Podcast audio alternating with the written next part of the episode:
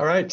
Hello and welcome to Realcomm's first webinar series titled Workplace Evolution Trends and Immersive Experiences. I'm Chuck Neiswanger, your RealCom host for today's webinar, The Current State of Work from Home, Return to Work, Hybrid Trends, and Immersive Experiences. What employers thought about these topics two or three years ago has significantly changed over time. And in this webinar, we'll explore these topics and more with our expert panel. But before we get started, let me go over a few housekeeping items to help you have a great webinar experience. First of all, thanks again to our live attendees. We do encourage you to use the Q&A box on the bottom of your left screen to submit questions or comments. It's always better when you're an active participant. We want to hear from you. We want to hear your questions, and we'll try to address all of them that we can on today's panel discussion. In the handout section, you'll find more detailed bios of our panelists and a copy of today's slide deck. Um, for the best webinar experience, we do recommend closing out any other internet applications, especially streaming videos. They do use up a lot of bandwidth some, sometimes. You may be watching this remotely from your home or in a reserved office or even in a specifically designed office neighborhood, which goes exactly along with this topics today. Either way, I think you'll benefit from our panel's perspective. If you are experiencing any technical issues with connectivity, sound, or video quality, the best thing to do is to disconnect and click on the webinar link again. You can also email Ian at ithompson, that's I-T-H-O-M-P-S-O-N, at realcomm.com for help during the event. But don't worry, you won't miss anything since you'll receive a link to the webinar recording later today. And we've included my oh, email in case you think of questions for the panel while you're watching this recording, just send them to me and I'll forward them along. This educational webinar is supported by our outstanding sponsors. Accruent offers comprehensive software solutions to your facilities, assets, and people. Drive effortless customer experiences, maximize growth, and unlock your business's full potential with Accruent. FreeSpace helps some of the world's largest employers overcome the key workplace challenges of too much real estate, unsuitable space types, or bringing employees back to the office. Their suite of proprietary product, configurable apps, and software provides a fully integrated approach to fulfilling these goals.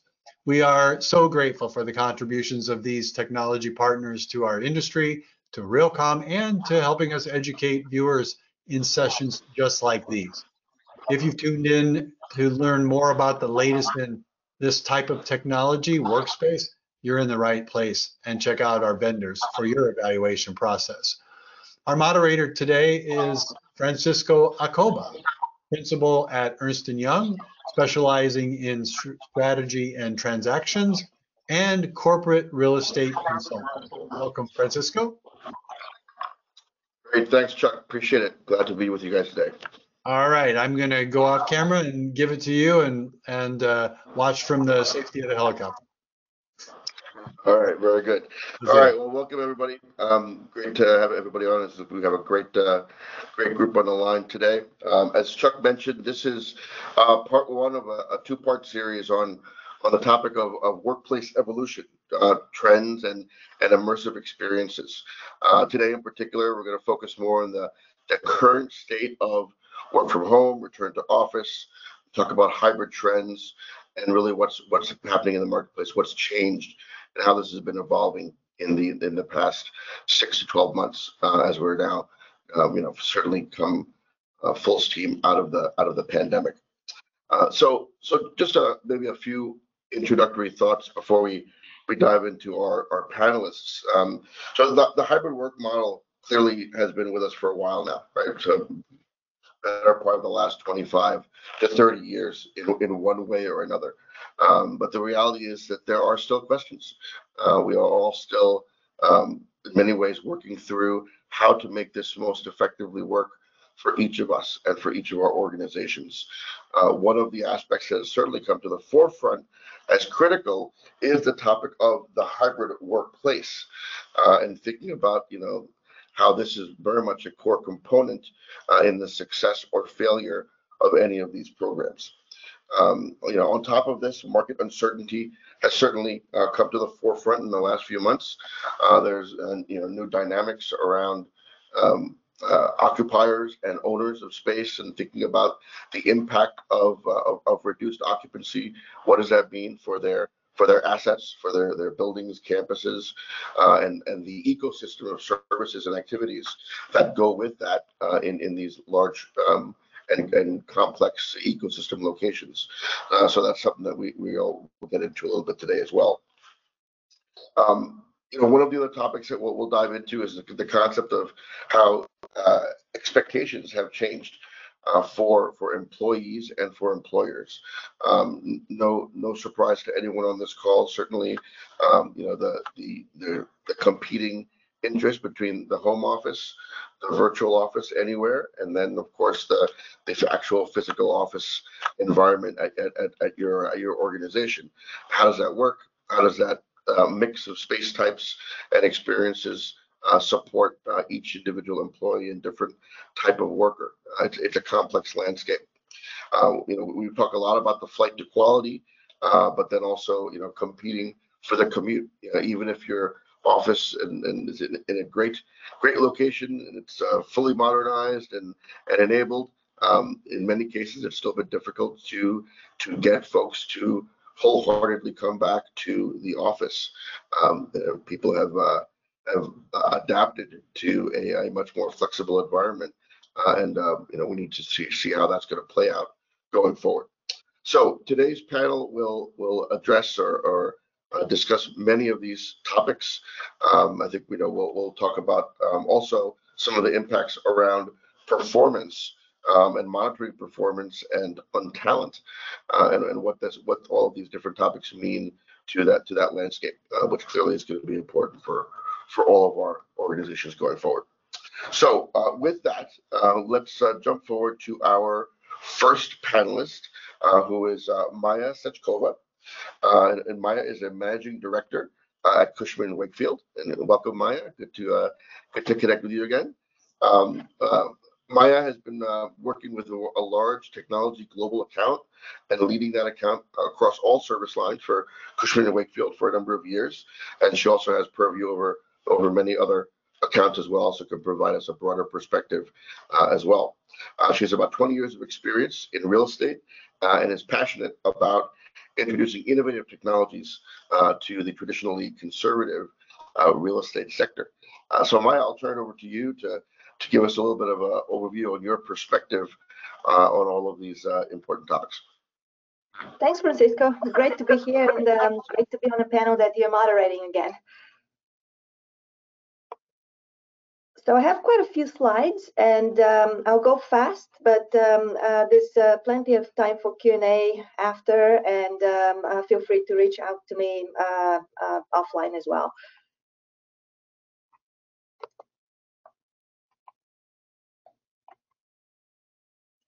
Give me a second, it's a little slow at the beginning.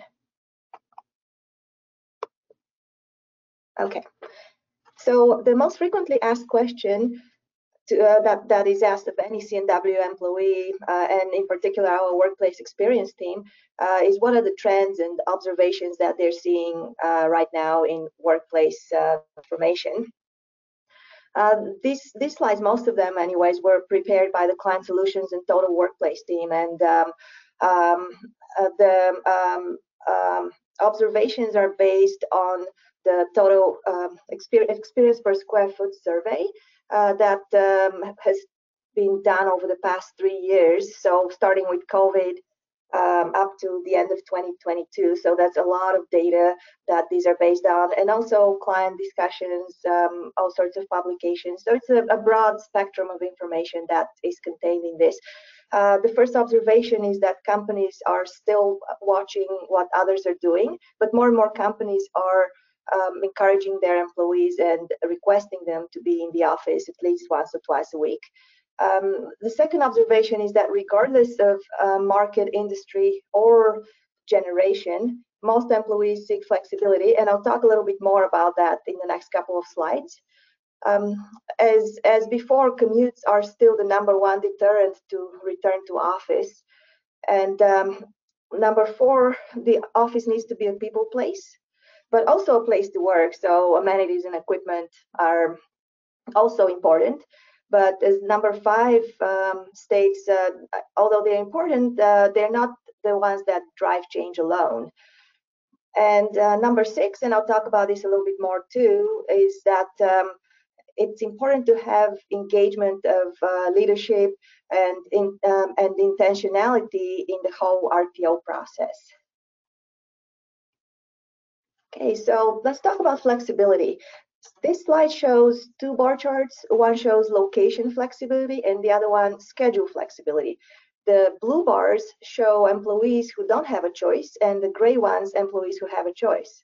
As you can see, um, across both location and schedule flexibility and across all types of um, employee experience, uh, we have like five types of employee experience that are measured here.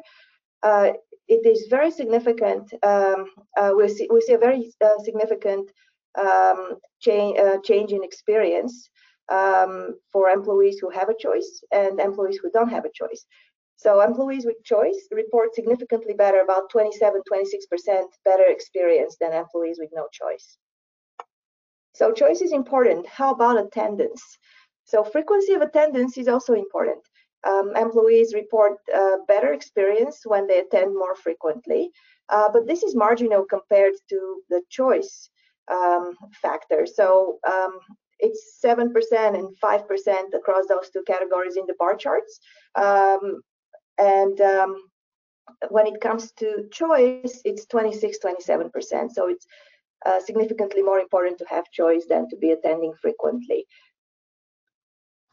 And this slide shows um, the um, general um, willingness of employees to attend, uh, to be in the office. It varies across indus industries, but overall 52% of employees would like to be in the office at least once a week. And now let's talk about the gap between the individual contributors and the C-suite, which is pretty important. And this is something that needs to be addressed um, in everyone's RTO strategy. So C-suite and um, executive leadership tends to want to go to the office a lot more often than individual contributors. 68% of executive leadership would like to be in the office um, two or more times a week, whereas 80% of individual contributors would like to be in the office two times or less. Uh, so that's that's significant and needs to be addressed. Um, I'll just go briefly over a, a, case study that was done in 2022 of 30,000 employees of a global tech company across 22 countries, 43 markets, um, and about a little over half of the employees responded. So that's significant. Um, the study was aimed at understanding RTO barriers and drivers. And this slide is hard to read, but one of the surprising findings was that dual monitors, of all things, were um, the number number one reason for people to want to go back to the office, as well as the overall equipment, um, the ease of use, the um, tech cafe that is there, uh, how easy it is to use um, um, the conference rooms for hybrid meetings, um, our ergo chair, and things like sit stand desk. Uh, all of these were important. Out of the food and beverage and amenities options, gourmet uh, coffee and tea were important as well, and, and healthy snacks. The rest of the amenities were a little bit less important, with soft soft seating, which you know we all think it looks cool, but it was the second to last. And the last one was uh, video cameras. I guess people have a bit of a Zoom fatigue or just video call fatigue. So um, interesting, interesting findings there. Now, return to office drivers have changed also over the uh, past couple of years. Uh, this is a study, again, part of the total uh, of the experience per square foot study uh, that I referred to earlier. Um, in 2020, uh, um, there was more, more um, emphasis on access to tools and physical resources, better technology, ability to focus. But this changed by the end of 2022, and the office became more of a people place. So 13% increase for um, for the ease of socializing. So people realize, well, I can't really socialize over video in the same way that I can at, at the uh, at the water cooler. And um, also easier collaboration went up by 10%. And visibility to leadership, which is also very important, went up by 6%. So the office became more of a people place, but also a place to work. And uh, one other interesting fact was that uh, 10 uh, um, the people who didn't see any benefit to going uh, to the office uh, went up from 5% to 15%. So that's triple. And this is something also that needs to be addressed. And to summarize, the focus has shifted.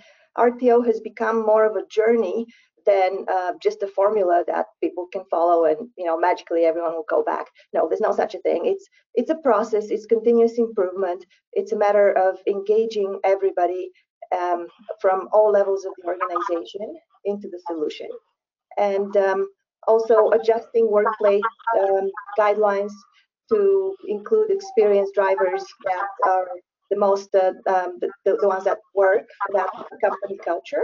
Monitoring the experience is also very important through the experience team, workplace experience team, as well as uh, employee councils uh, who can um, intervene and uh, make appropriate adjustments uh, based on the latest findings.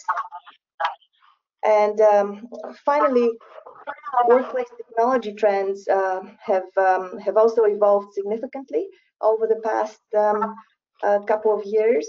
Workplace experience um, software and apps were the first ones to gain attention. Um, and after that, companies said, well, um, we don't know what employees are doing when they're, they're in the office. We don't know what's working and what's not out of all the programs we're implementing. So they started implementing more and more sensors. And then the need for data analytics and machine learning and AI came because uh, they had so much data, they needed to analyze that and um, and convert it into meaningful and actionable insights. Um, and then the past two years, everybody's lives have been about cost savings. So efficiency technology came into light, and also sustainability, uh, especially with energy prices and uh, prices skyrocketing um, everywhere, and particularly in Europe. So this has been the, the evolution of technology as well. Thanks, Francisco. Um, happy to answer any questions. Okay, great. No, thank you, thank you, Maya. Lots of information there. Let's uh, lots to unpack. Uh, so, so maybe we can uh, we'll, we'll, jump in with a, a couple of a couple of questions. Maybe just at the at the macro level. So you gave us insights into into lots of the, the those parts and pieces um, around the, the survey uh, that, that you guys did the research piece. Um, but when you think about aligning an overall real estate strategy in a post-COVID uh, to the business uh, and, and driving engagement with the employees and trying to improve productivity, how, how do you go about about this? How do you start this discussion with with your your clients? I think this is one of the big big things that a lot of organizations um, uh, the, the big impediment is just they don't know where to start. So how, how do you typically initiate this discussion? Absolutely, and um, like I said earlier, there's no formula, it, it's really important to understand the company culture because everyone has a different approach to things. Uh, but um, um, engagement at every level, so uh, and buy-in at every level is is particularly important, and um, understanding the needs of employees uh, rather than just dropping something that another company is doing and, and saying, oh, this works. Um, so having that uh, that engagement and buy-in and uh, um, creating more collaboration opportunities now that we know that collaboration and socialization is so important. Um, creating more activities and events and initiatives that would help people achieve the people goal uh, versus you know just creating the, the, the amenities and, and, facilities. So having that uh, soft services component uh, and this the the, um, uh, interactions uh, and promoting these interactions uh, through initiatives and also through technology and and the whole company culture. Great. So one of the statistics that you mentioned uh, in your overview was, I believe you said that that the uh, number of folks who did not see a purpose to coming back to the office increased. Was by what, by five or ten percent overall? Uh, yes, ten percent uh, increase. yeah, it tripled from five percent to fifty. So significant. Tripled from five percent to fifteen percent. Okay, so that's that's a that's a uh, uh, interesting and possibly scary um, uh, um, statistic, right? So, what are your what are your thoughts there? I mean, what's what's the uh, how do we how do we begin to address that? Yeah, I think uh, with the people who don't see any benefit, um, that possibly means that they don't see the benefit of connecting with others. So if if um, they start to to look at the office as a way to connect with people and uh, meet meet uh, coworkers that can help them or they can you know that that can just chat with, um, I think this this will um, uh, this will be the first step and and create activities that speak to the people who don't see the benefit. Um, kind of really focus on that target group of 15% because if we want everybody to, to have some sort of presence and input into the company culture, they're a very important group. 15% is significant. Right. No, that makes sense. Because okay, well, great. Well, we have a number of other questions for you that I have that, that are coming in uh, on the on the chat here, but we'll we'll pick that up on the back end when we do our our panel. Uh, we're going to switch over now to our our next uh, speaker. So thank you, Maya. Um, I'll do a quick intro here for for Jim uh, Jim McHale. Uh, so Jim uh, is the CEO and founder of Memoori. Uh, it's an independent analyst company uh, based in Stockholm, uh, providing market research and business intelligence advice to smart building technology users, procurers, etc.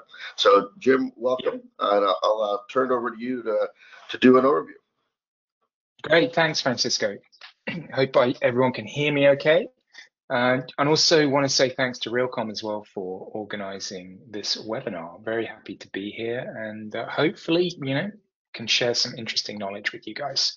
So um, as Francisco said, I'm a technology analyst and we look at the smart building uh, technology markets. Um, and recently, earlier this year, we looked at uh, some markets specifically around uh, technology um, this relates to the office. So that included the ones you can see here, occupancy analytics, and the um, workplace experience apps markets as well.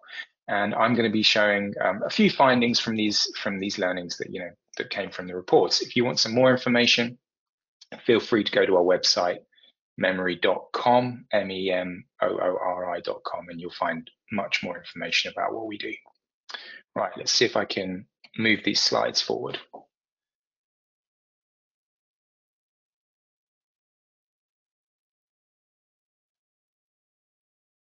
There we go. Great. So uh, first sort of interesting statistic, uh, we calculated and or estimated that uh, the growth in these types of technologies are around 14%, which uh, is significant uh, for technology markets. Um, I mean, it, speaks to a few things. I think these are um, uh, not particularly mature technologies, right? So they haven't been around for for too long, um, and as such, you know, growing quickly. Um, and also, I think absolutely being driven by um, the hybrid work market. Um, and we'll come on to a bit more of that and challenges and barriers um, on my next slides. But just to say that you know this is these types of technologies are are, are growing and um, and I think they are very interesting um, applications uh, for technology in in the workplace. In terms of the office market, um, I mean, just this is sort of broad some of my uh, thoughts on, on things that I've seen recently. Uh, Francisco mentioned the flight to quality, and I think that that is, you know, technology in general uh, brings challenges and opportunities to to the office market.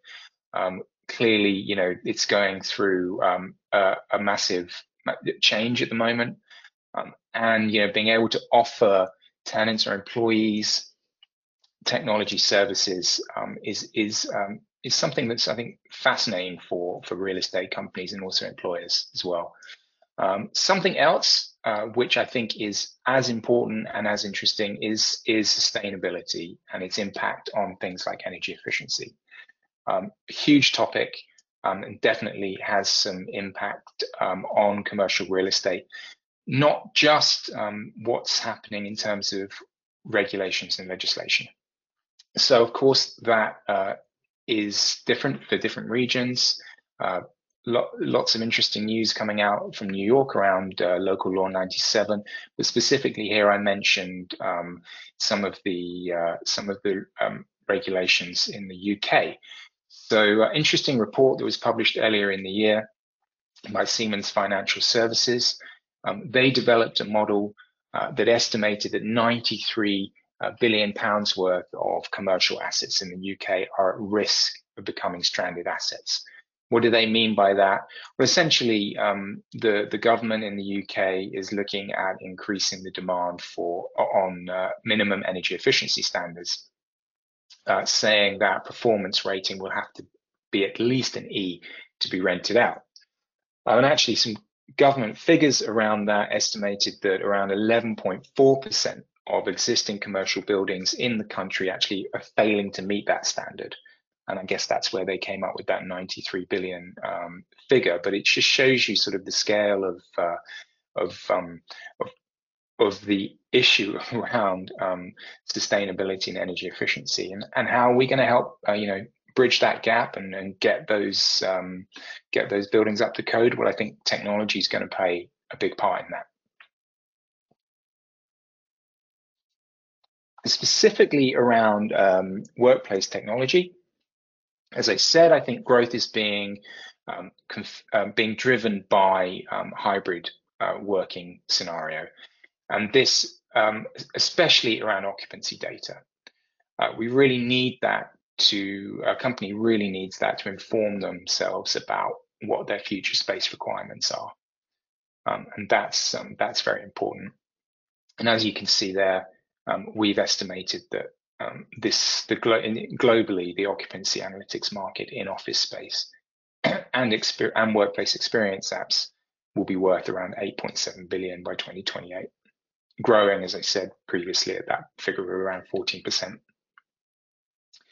um, workplace um, apps, um, again, I think that's a very interesting type of technology. Um, it's it's around providing um, services um, and experience to to tenants and employees.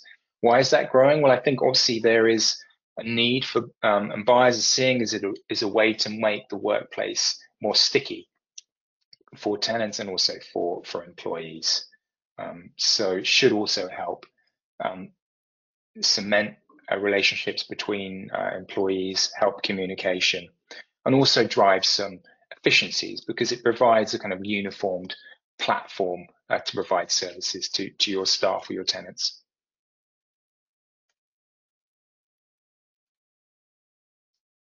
So I think of uh, workplace experience as sort of the convergence of people, place, and technology and that's where that's where this workplace experience really fits. And i think of that triumvirate what is the most important component? Of course it's people. I think we're all familiar now with the JLL figure of uh, 330 300 around the ratio of like you know um, of, of cost of, of your staff and people. That's what we're interested in as businesses right? Talent retention uh, employee experience personalization um, being able to engage and make our employees more productive. And technology is an enabler of that, right? Technology can help us get to that get to that point to to be more efficient. So uh, with that in mind, though, I, you know, I'm always conscious of thinking about what technology's place is, and you know, reminded me of this quote: "Culture trumps everything."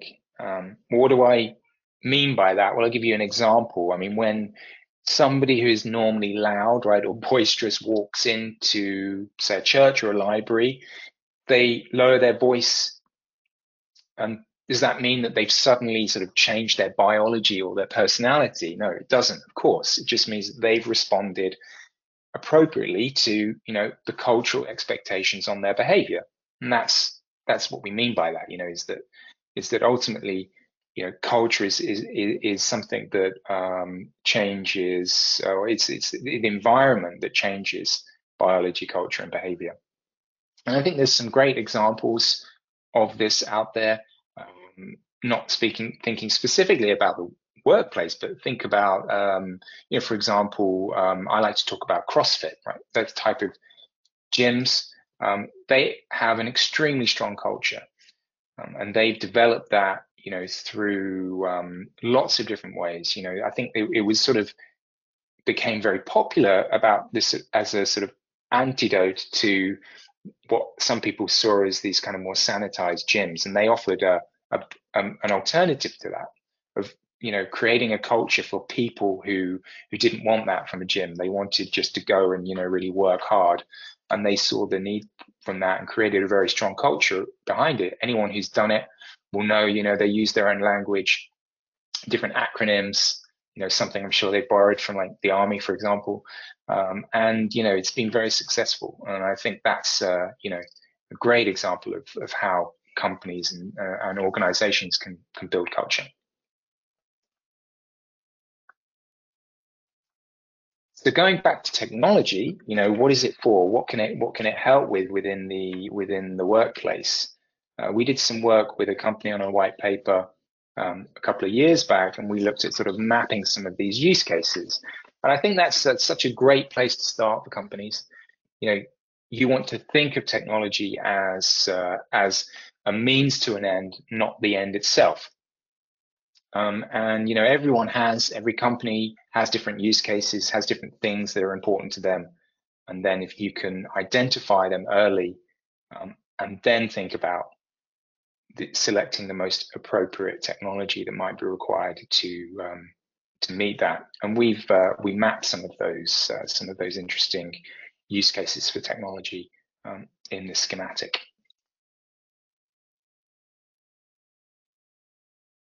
So just to finish off, I wanted to talk a little bit about uh, the vendor landscape because that's a lot of you know what we also discover discuss in our market reports.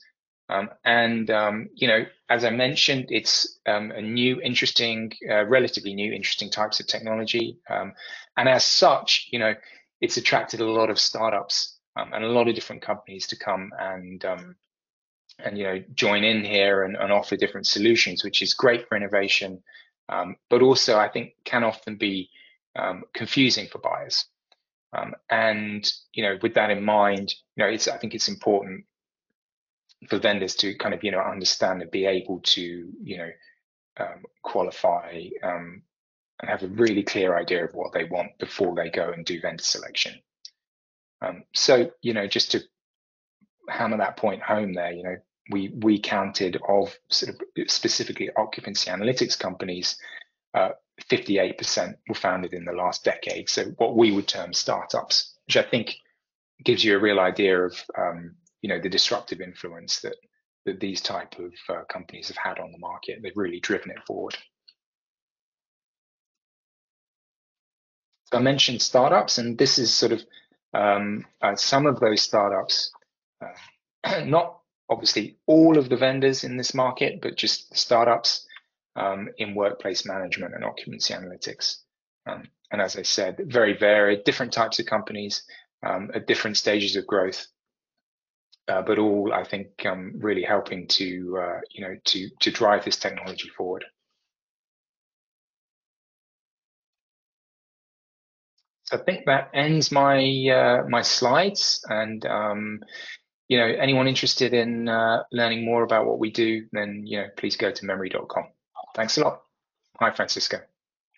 Great, thanks, Jim. Appreciate it. Um, so uh, before we uh, before we move on to our next panelist, just one question for you. So just at a, a macro level, mm-hmm. um, what advice would you give to organizations as they begin to think about the smart building technology journey, um, and sort of where do where do you start?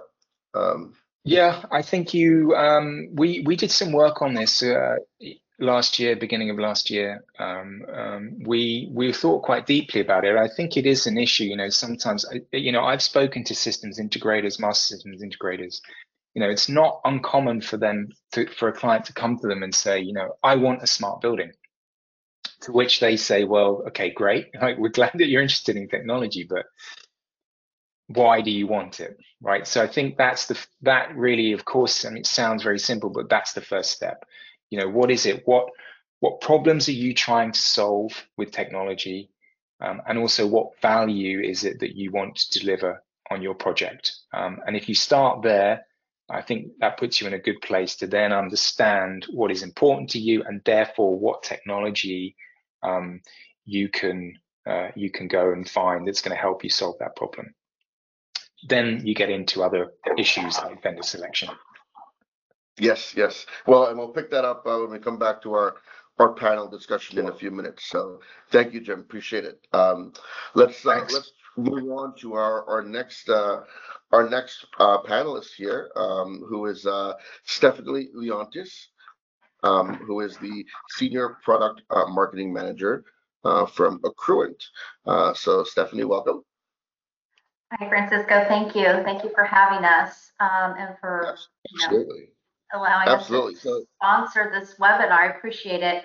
Just a really brief background on Accruent. Um, we are one of those vendors Jim's talking about, but we are a leading provider of integrated workplace and um, asset management solutions to unify the built environment um, from everything spanning real estate management, workplace people, resource management, facilities management, equipment and asset management and maintenance, engineering document management, IoT, and energy management. Um, just to give a background on what we do and where we're coming from. And I'm approaching this a little bit differently, Francisco, as you know. I didn't come with slides, but um, I do lead the product marketing department at Accruent, and as a part of that role, I'm talking with customers all of the time. We're doing roundtables, we're doing focus groups, you know, we're at the trade shows talking to folks. Um, so thought I would approach it with a Q&A, what we're hearing from our customers and out in the in the market. No, that's great. That's great. And maybe that's maybe we could start there, Stephanie, and you could maybe tell us a little bit as you've been having these discussions with um, with uh, all of these external organizations. Um, how has the workplace changed in the past, you know, nine to twelve months? Um, you know, what are the key key things that people are highlighting as as the uh, the, the evolved components? Yeah, well, we all know that it's gone significant transformation, right, in the past three years and even in the past year. So it's uh, what we're really hearing a lot of is how it's forcing organizations to rethink how they're utilizing their office space. Um, with traditional office setups, you know, needing to be more flexible now, more agile environments, the technology um, and how that's playing such a pivotal role in the change, enabling what we've all talked about and what we're talking about here, remote and hybrid work arrangements or flexibility. Uh, so we're seeing a lot of interest now in room booking tools, real estate optimization, software space optimization solutions. Um, and just in the past year, I can tell you, I did a roundtable a year ago, and at the time we were talking a little bit about AI and sensors. And when I was with the group, and it was primarily facilities managers, they were interested, of course, but not that much. And then just did another one at the end of September and that was what everybody was talking about. So that's been huge over the past year.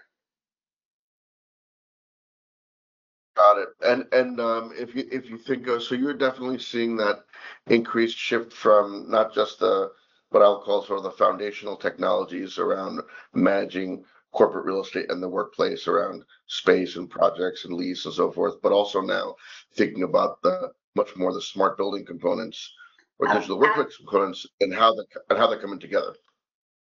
Yes, it, it, absolutely. I mean, it, it just it, it dominated the conversation, which was surprising to me. I mean, and I think it was the start. When, when I see it, it was the start of chat in January, right? That came into the forefront of conversations just in January, and that has just exploded in how people are approaching these things.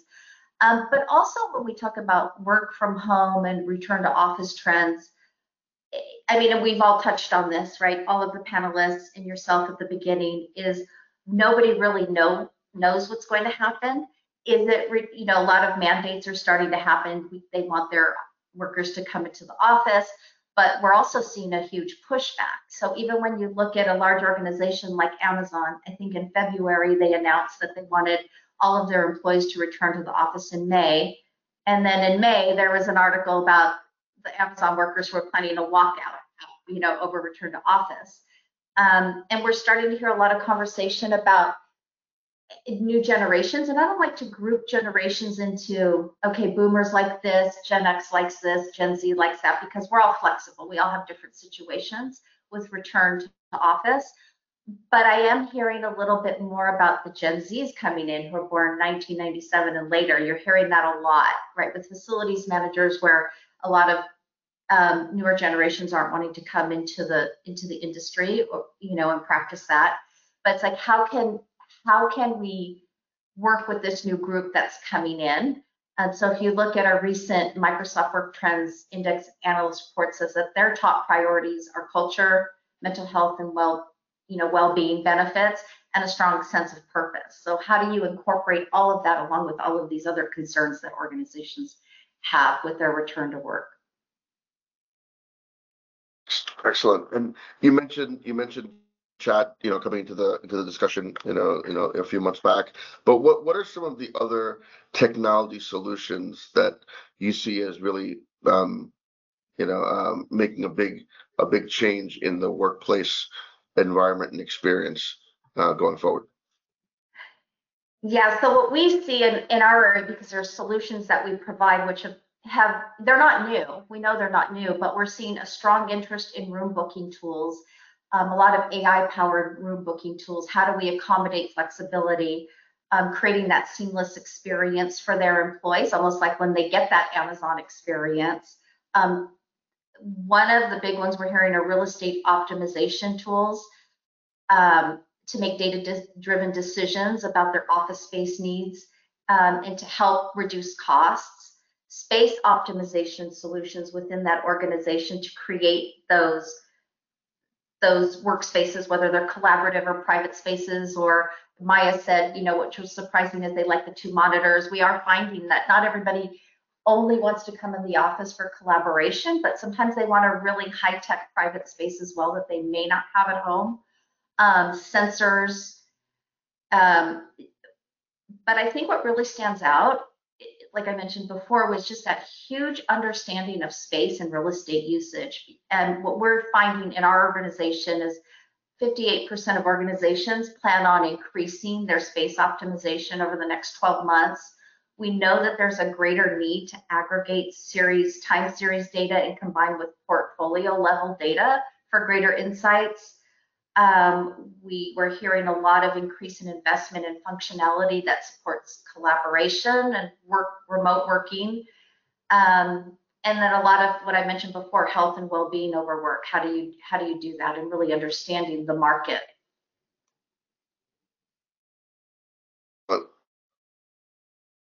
Okay, great. Well, thank you, Stephanie. We have a few more questions um, for you, but we'll come back to that with the uh, the panel discussion at the uh, end of the session. Uh, but at, at, this point, we'll we'll turn over to uh, to uh, actually uh, we have a short video from one of our other sponsors here, FreeSpace. At FreeSpace, our purpose is to organize the world's workspaces to make them as hybrid ready and efficient as possible. FreeSpace, the space to work effectively.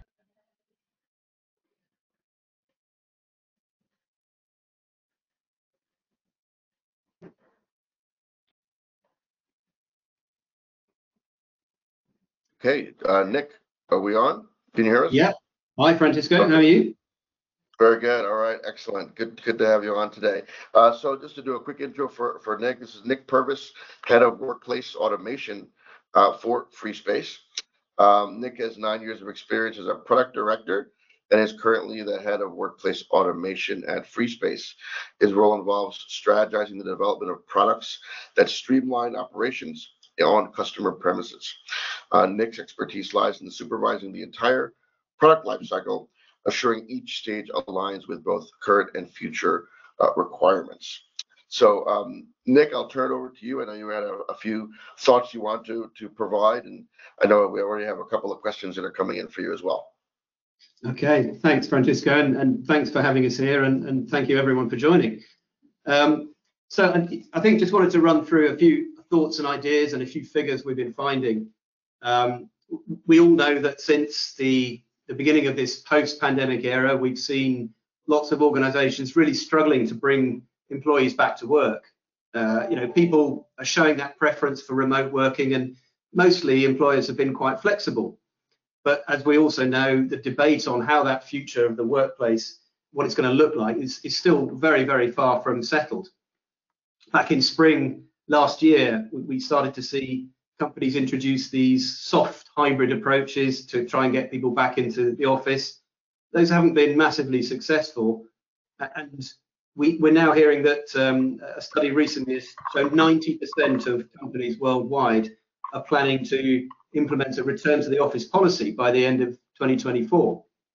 So, you know, things are going to change. We don't necessarily know how. Some of that policy, certainly in Europe, has been driven by the European policymakers themselves stepping in to, to try and shape the future of work by promoting those flexible arrangements.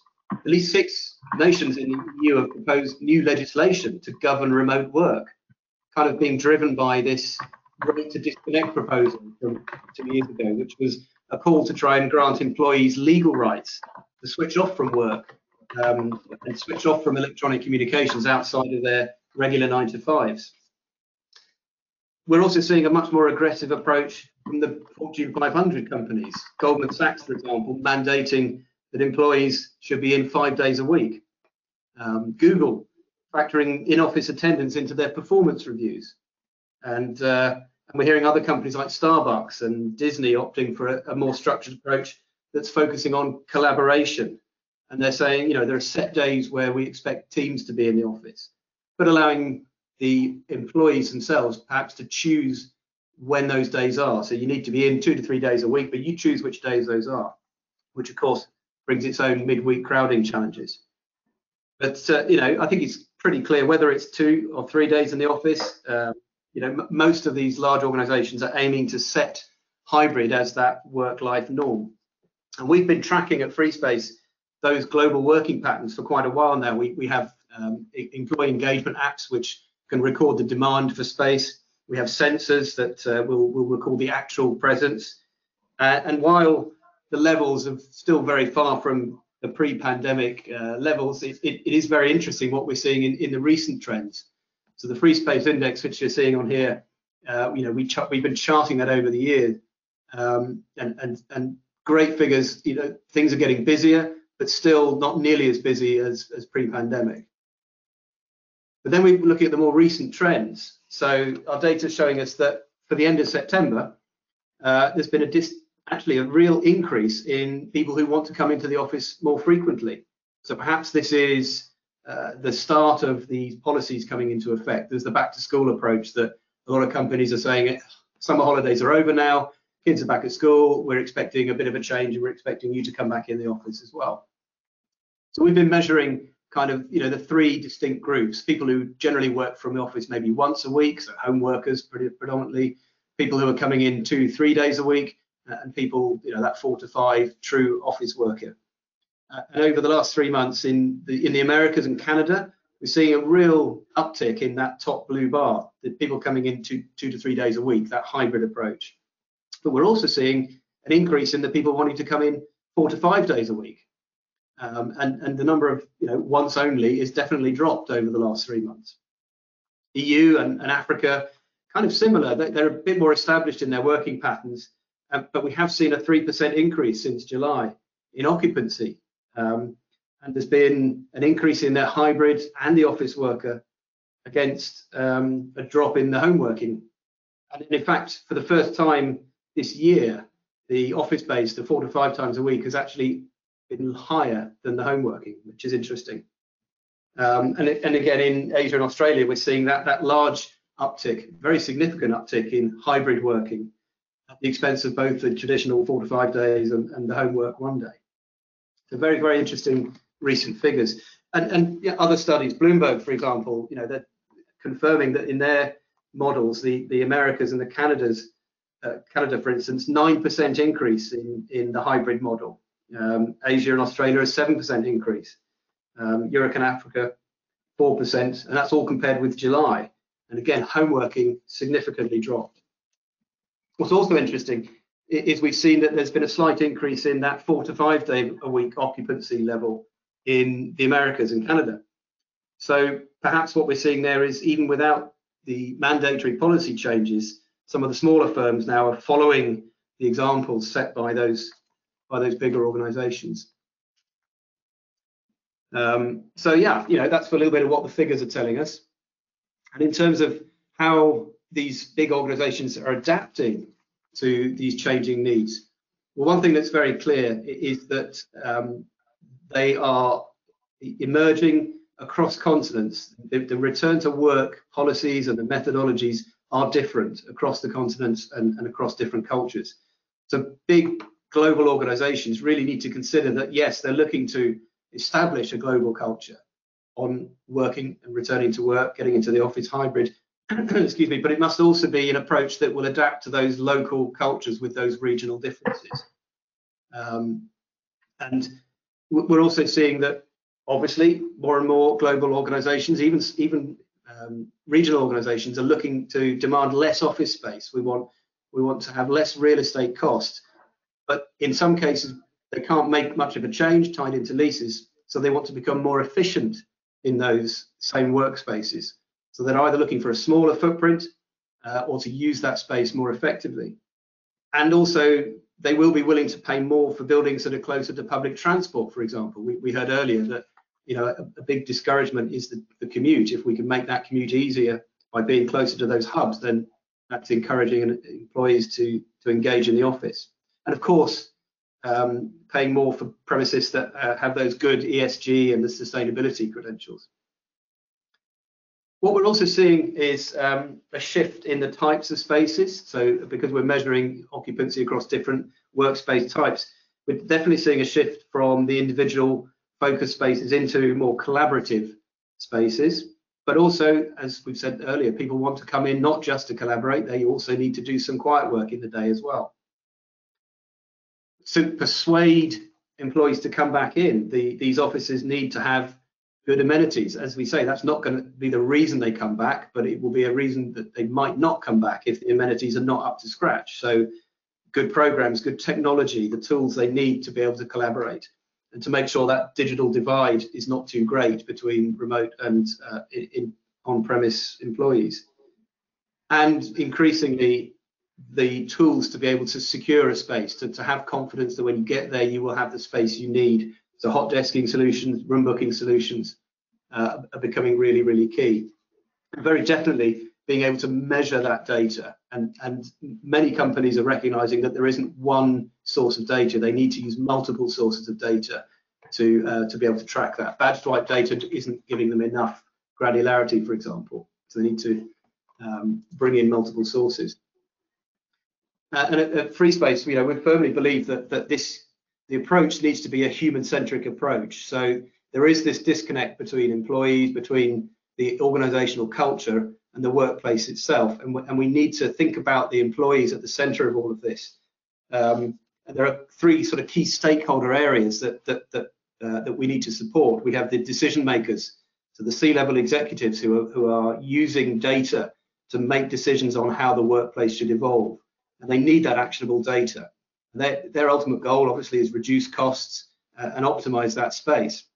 We have the operational teams who are looking to uh, to manage the space and procure, provide a space to enable employees to work effectively. And again, they need tools to be able to hit the sustainability targets to reduce those operating costs. And of course, the, the center of all of this is the employees. So the people using that space who need those tools to be able to plan their day, to be able to find where to sit, find where their employees and their colleagues are. So three kind of key outcomes of the right size, right design, automating the buildings and, and giving those employees that exceptional experience um, are, are, what those three stakeholders will, will be looking for. And free FreeSpace, there's uh, you know one overall integrated solution that, that is, is modular, you pick and choose, but what we're looking to do is offer the tools to, to support this. So it could be in the employee engagement apps. So not just reserving a space, but finding out when your teams, when your colleagues are going to be coming into particular buildings, so you can build team days and uh, you know agree. Yeah, Thursday's a great place. I'll get the system to just sort us out a place where we're all sitting in the same area. Um, finding colleagues when they're actually in. Where are they? I know they're in the building, but but where are they going to be? Digital signage can help with that. So I can see at a glance what's free, where, where I can go and sit. I can wayfind to find where my colleagues are sitting. And then on the measurement side, we're, we're, we're measuring occupancy. So not just there there were 300 people in this building because we know from badge swipes. But where were those users? What what space were they using? What were the dwell times? What are the um, the collaborations between departments that we can work out through all of the statistics on the sensors and the app engagement? And of course, that analytics is the key. So we're giving that data out to those teams that need to be able to make those decisions, but also feeding that data into other automated systems, building management systems, so we can start to be more efficient heating and lighting, planning ahead um, using real data. And then finally, uh, I thought it a quick glimpse at the recent journey of one of our clients. This is um, one of the biggest financial in, and insurance companies uh, worldwide. Um, name protect to the innocent is withheld. Um, so their initial deployment was purely occupancy sensors and signage, really to, to measure the space and to direct people to where the free spaces were. Uh, and gradually they rolled out more sensors to more locations. They have a lot of shift workers, so they needed a way to um, uh, efficiently put people into spaces throughout the 24-hour shifts. So they, they put in another solution there for us. And then finally with COVID, when that was over, they wanted an app to bring people back to work, make sure that they were socially distant, and of course that's all gone. Um, so the app now is more about securing a space, and they're really using that data from the app and the sensors to measure the employees' response to their new global return to work policy. They, have had a, a new mandated policy out in September, and they can now use these tools to measure the effectiveness of that and to engage the employees in, uh, in, in, you know, how, how they should proceed moving forwards. And so far, I say it's um, we've been measuring since July for them. Um, apart from one region, which is China, they've actually seen an 8% increase in real-time occupancy since July. So, you know, fascinating data that we can provide for them. So, thank you. Thank you for listening. Great. No, thanks, Nick. Great, great uh, case study there and uh, and marketplace uh, uh, context. Actually, why don't we bring the panel up um, so that we have everybody everybody up on the screen, uh, and then we can um, we can jump into some some questions here. Actually, um, Nick, I want to start with you actually because this is a um, sort of building on what you were talking about here. So the topic of immersive technology keeps coming up, and I think that if you ask five people what immersive technology is, you're going to get eight or ten answers. So what does that mean to you, and um, and what are you seeing as some of the key um, the key proof points or examples of immersive technology uh, in the workplace today? No, sure. It's, it's a good question. Um, some of the things we've been seeing uh, across our clients have been using some um, fascinating ways of, of, of, bridging that digital divide. So, uh, using a lot of virtual reality tools and techniques for for training and for collaboration, even for interviewing and for recruitment. Uh, you know, really pulling things together from that. Um, we, we also part of our own product is is is a, that kind of almost a social media for the workplace with this idea of my circles and my teams. Uh, you, are fully aware of where they are at any point in time in terms of their plans to come in. But if you wish to be excluded from that, you can make yourself uh, hidden. You know, keep that privacy. So we want to provide them with tools to make them feel part of the space, but we want to give them the opportunity to opt out as well. Um, and of course, the you know the, the, video conferencing, the audio conferencing uh, is absolutely key um, to make sure that that people aren't disadvantaged if they're not in the office. And Jim, maybe I'll turn to you on the on the same question. You've done some research in the marketplace on on all of these various technologies. When you think about immersive technology, what does that mean to you, and and what are you seeing?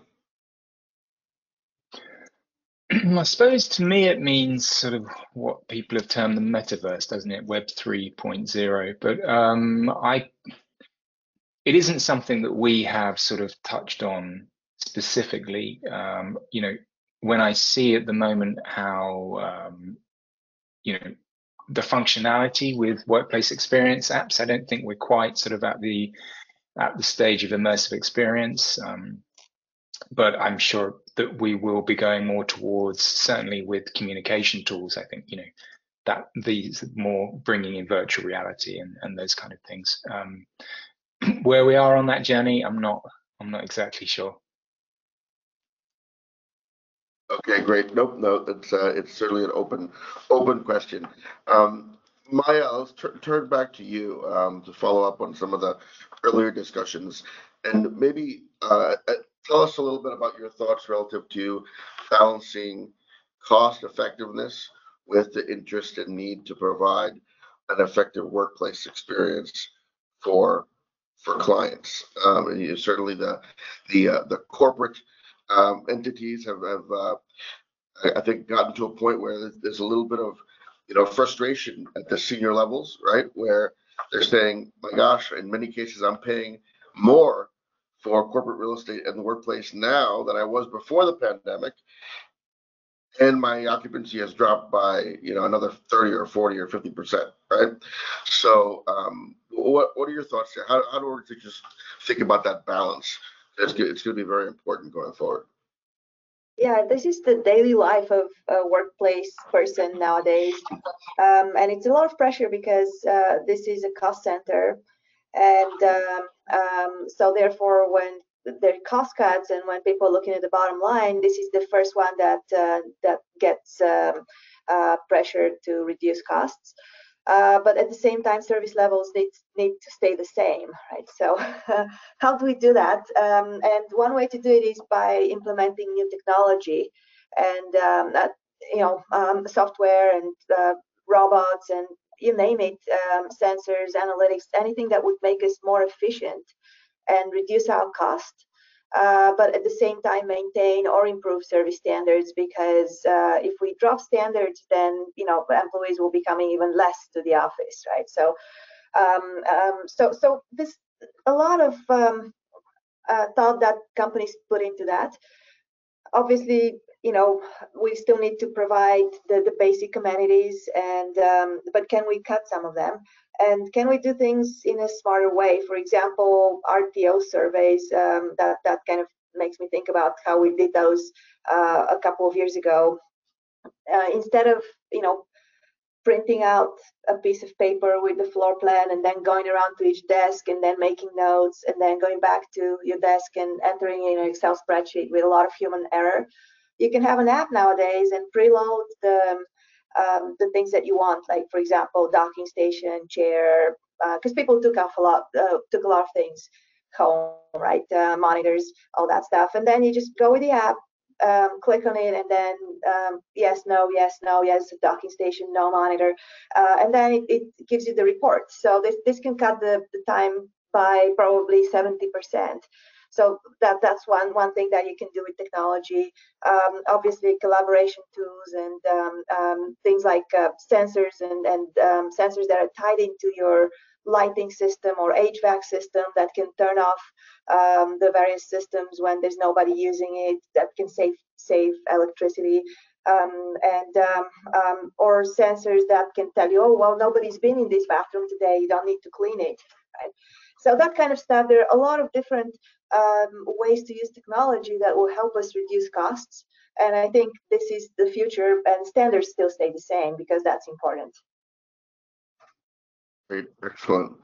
Um, and Stephanie, turn to you. Uh, people are highlighting lots of different examples of technology that can be deployed, and you mentioned a number yourself earlier. What, what are you still seeing as some of the key uh, inhibitors or challenges um, that companies are facing um, relative to deploying new digital workplace technology or smart building technology, and and how can they how can they mitigate some of those concerns? Yes. Um, well, number one is adoption, and I think it's adopting um, change management um, procedures and how to get you know the employees to adopt these. Another one is is you don't necessarily have to go really big, but evaluating what do you need in the short term, what are you looking at? Are are you know, do you need to do you need to monitor your occupancy, your temp, your lighting, your air quality? Are you a large multinational company where you know that you want to implement a suite of technologies, including IoT, AI, ML automation, data analytics? Or do you need to, to do you just need to understand where your workforce needs to sit and give them recommendations and create that experience. So we always recommend evaluate where you are and start small. Look at a vendor that can provide that future state for you and know where you want to go and make sure that's available. You want to be careful maybe if you start, maybe you're looking for a booking tool and that organization only does a booking tool, but then all of a sudden you're needing to understand employee preferences and behaviors and meeting rooms and moving into real estate optimization. Um, so we always, I, we always recommend really evaluating where you are um, and creating change management to adopt that so that there is no barrier to making these changes in technology. Great, excellent. And just as a, a reminder for the folks and, the, attendees here, please do continue to add your questions to the to the chat to the question uh, log there. We'll uh, we'll we'll get those uh, to our panelists here. But Nick, let's go to you actually with a with a similar question. Clearly, you know, as you're going through and and help clients deploy new technology, you know, what are some, you know, there's still, you know, we talk about, you know, uh, sensors and other technology in the workplace, and there's still some inhibitions, right, or, or challenges that our people have, right? Um, what um what what are you seeing there, and and what are you what are you doing to help help mitigate some of that?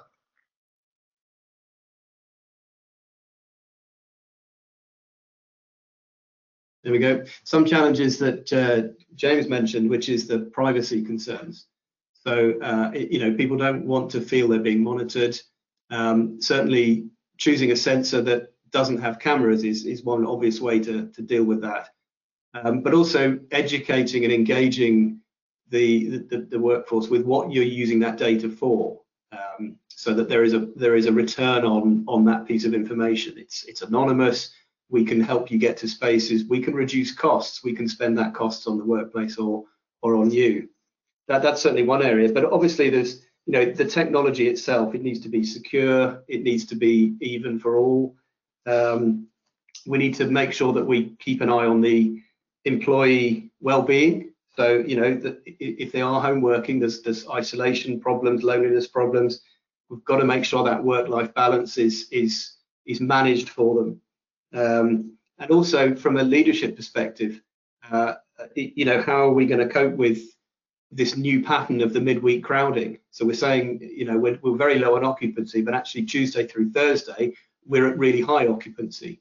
So, so that's another challenge to, to deal with. Um, and again, maybe looking at how people come in and, and how we can share that that balance of, of the workspace is important there. Um, and of course, that cultural alignment.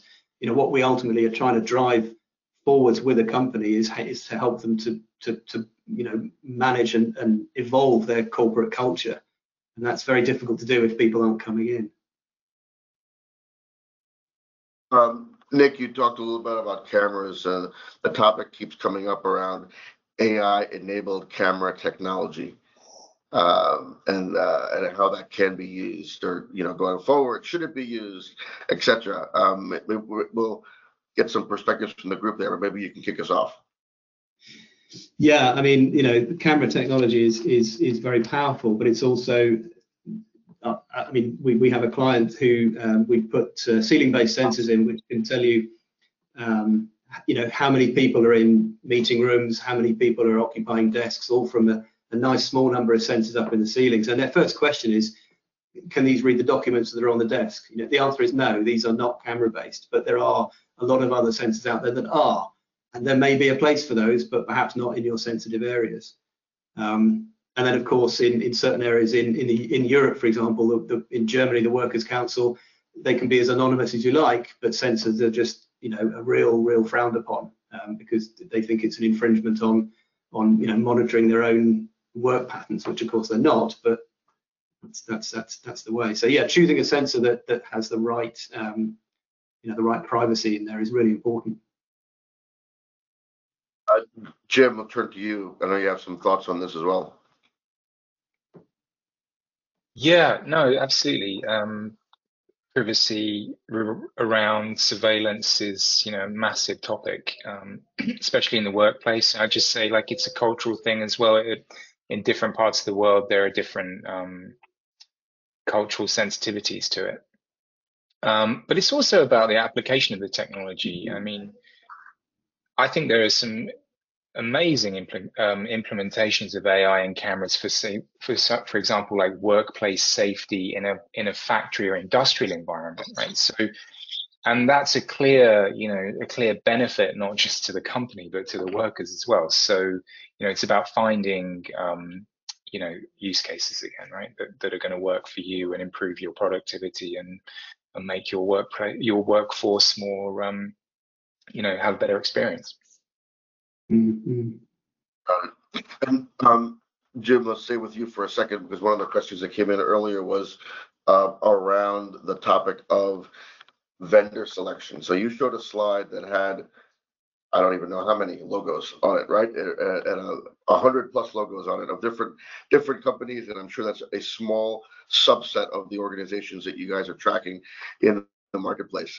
Uh, you know, vendor selection, software selection in this digital workplace arena, smart building arena, is extremely complex.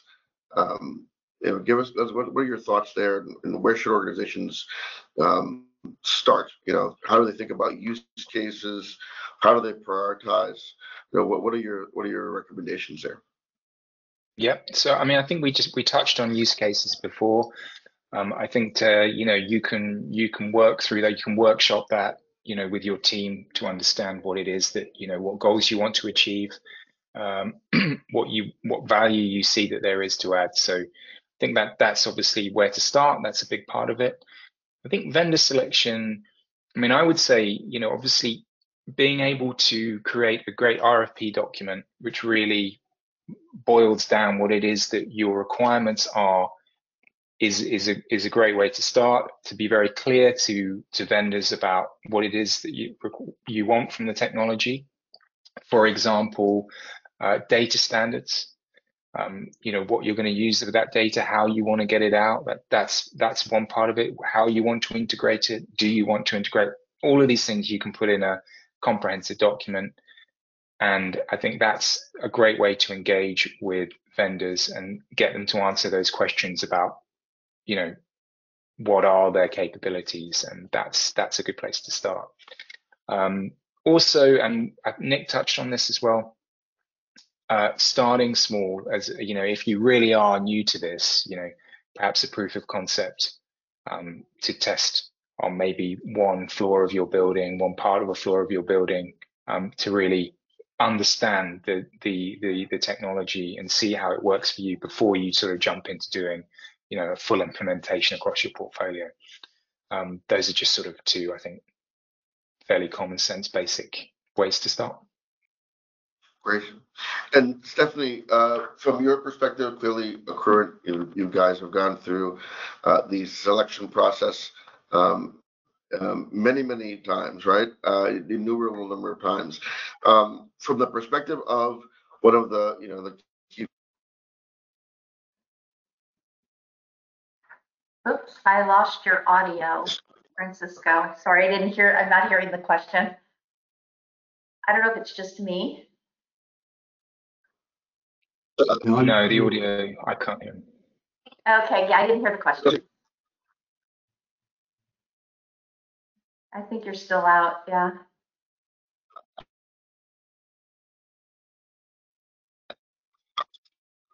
So, Francisco, I don't think we're hearing you. We're not hearing you, Francisco. He, he may not be hearing us, Yeah. actually. No, we don't hear you. Um, Well, I, I think Francisco, I, w- uh, we're not hearing your, your microphone. I think Stephanie was getting ready to ask you a question about your experiences in the same environment. So let's keep it going. We'll see if Francisco can get his mic back on. As far as how we work with our customers, Yeah, what you're finding in the, in, in the, in the, uh, customer environment in the industry and how you're working with customers. Yeah, so usually they'll come to us, our customers will have had a pain point, obviously, right? That that's spurring this, whether it's market conditions, whether it's something that happened internally. So we look at that, we look at the big picture and how do we solve for them what their needs are? And we always start at that point and try to determine. Sometimes they think they may come in and say, I just need a booking solution. I just want something where, you know, my my employees can come and sit. But as you start exploring with them, you find out, well, they may want or need more than that. So we open that discussion up. And so as we approach it, it's always solution based. It's never trying to push additional softwares on them to find out where are they going, what are their plans, what do they want to do with their smart building environment, and how do we fill those gaps. Maya, I think uh, you, you, could probably chime in here too. I'm very interested in uh, your uh, perspective, not only on that, but even on workplace, uh, like like wayfinding. I think was one of the things we talked about during the planning discussion was some people don't find a, a good use for that, but other times uh, there might be. What what are you thinking? What you're seeing for when when companies are considering applications for their ten, their tenants or their employees? Yeah, to to um, echo what Stephanie was saying, it needs to be need based um, because uh, if uh, they get a solution that they didn't need, it's going to become obsolete pretty soon. Uh, they won't be using it. Um, and also, it's important that it's integrated uh, into whatever else they're using because if they need to log into 50 different apps, they'll just use two or three of them maximum, or maybe just even one. So, integration and um, um, uh, for the apps to be smooth and like uh, seamless uh, in in connecting with each other, it's really important. Uh, and initially, this market was very fragmented in that uh, you, you needed to get like five different apps to meet a basic need. Nowadays, there's a lot more integration, which is amazing, and uh, a lot of open APIs, uh, a lot less proprietary stuff. So it makes it a lot more open and easy.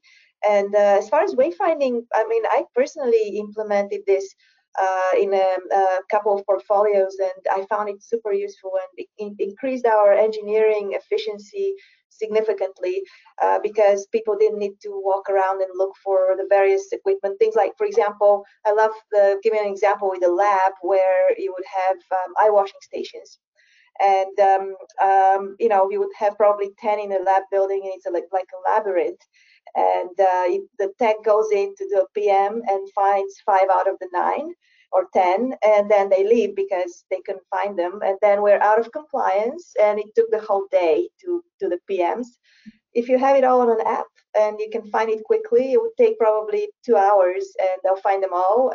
And um, here we go like 80% of the time is saved so that's just one small example but there's so many ways to be more efficient but it, it needs to be need based and um, to be in line with uh, what people would use and they need to have buy-in uh, because if they don't have buy-in they, they won't use it no matter how many presentations leadership does because um, I tried that. It took two years to implement that app, and one tech saw it and they're like, oh yeah, it's great. And then everybody started using it and they said, why didn't you tell me earlier we had this tool?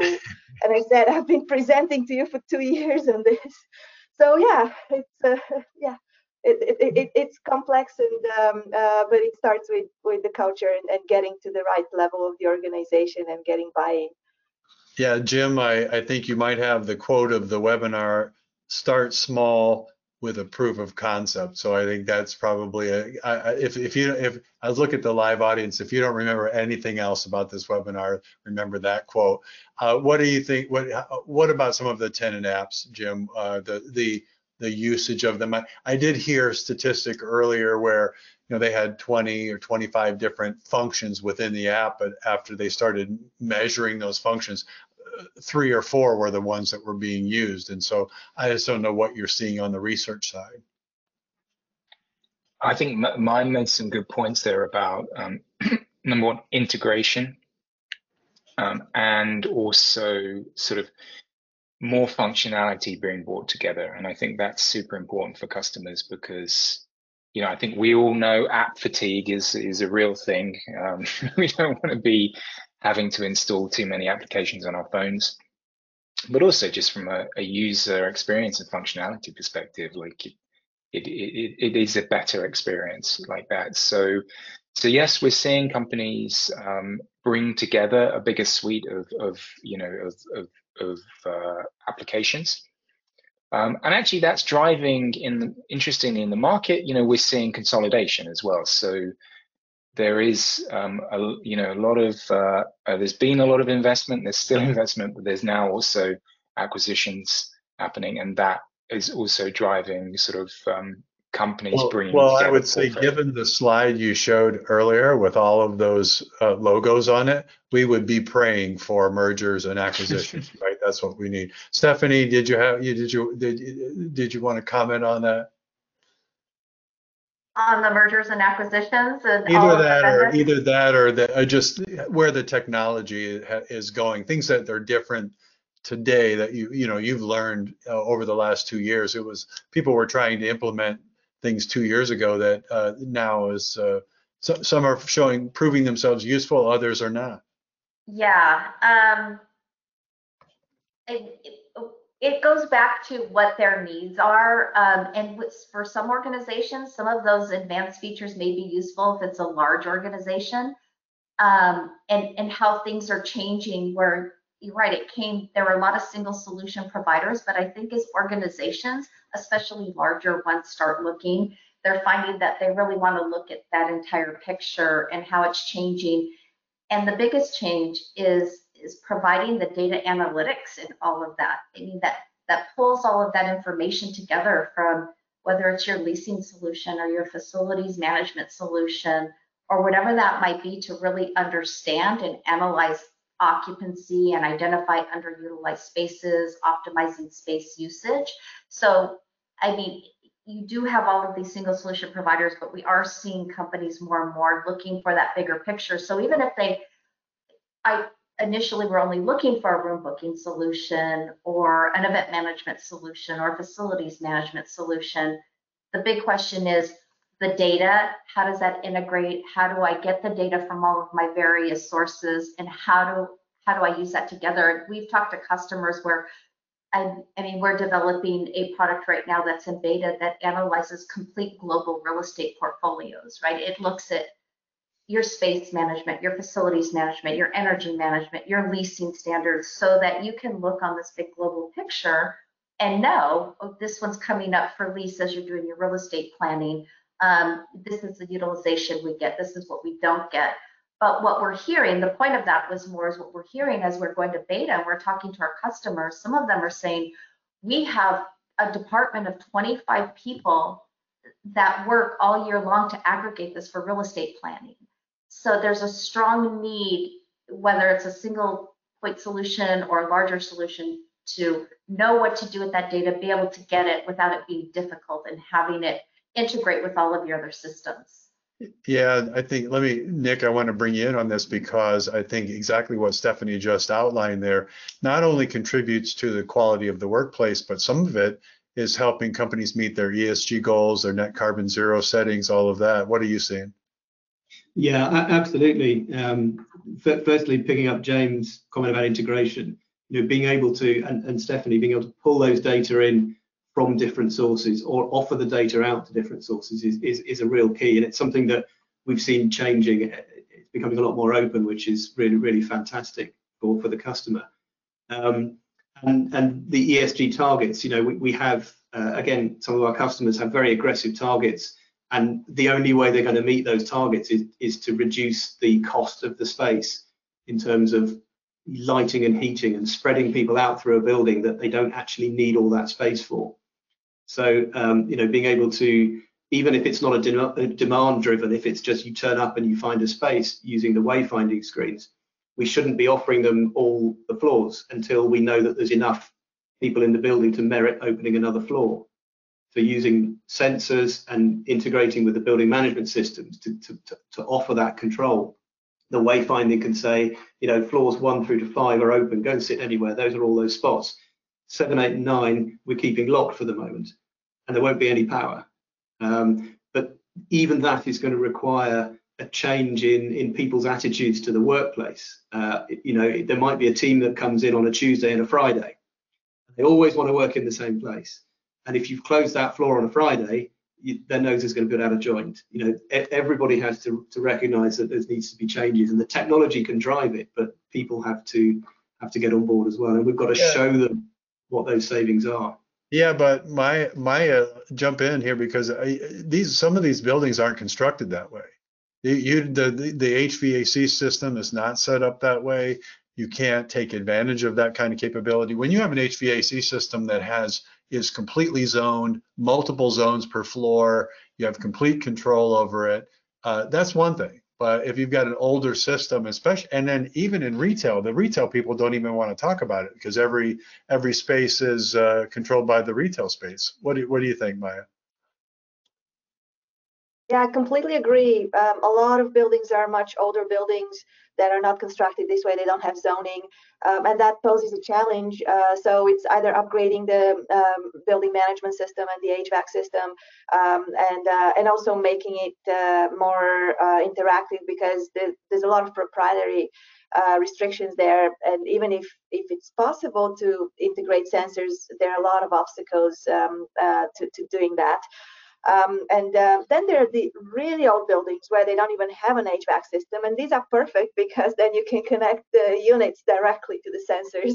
Uh, and so, strangely enough, the really, really antiquated um, equipment is better suited to um, uh, to this uh, integration and energy savings than than the newer equipment. So the, the equipment that's in the middle um, needs to be restructured. Well, well, I would say to, to that, uh, maybe Stephanie, you could jump in, but uh, you know, just knowing some of my clients and knowing some of the, uh, the experiences that we had in different buildings, uh, when when a owner, business owner, a, a, a building owner, is struggling with tenant reduction, tenant uh, lease renegotiations, the last conversation they're going to have is you need a new HVAC system right? That's not going to work.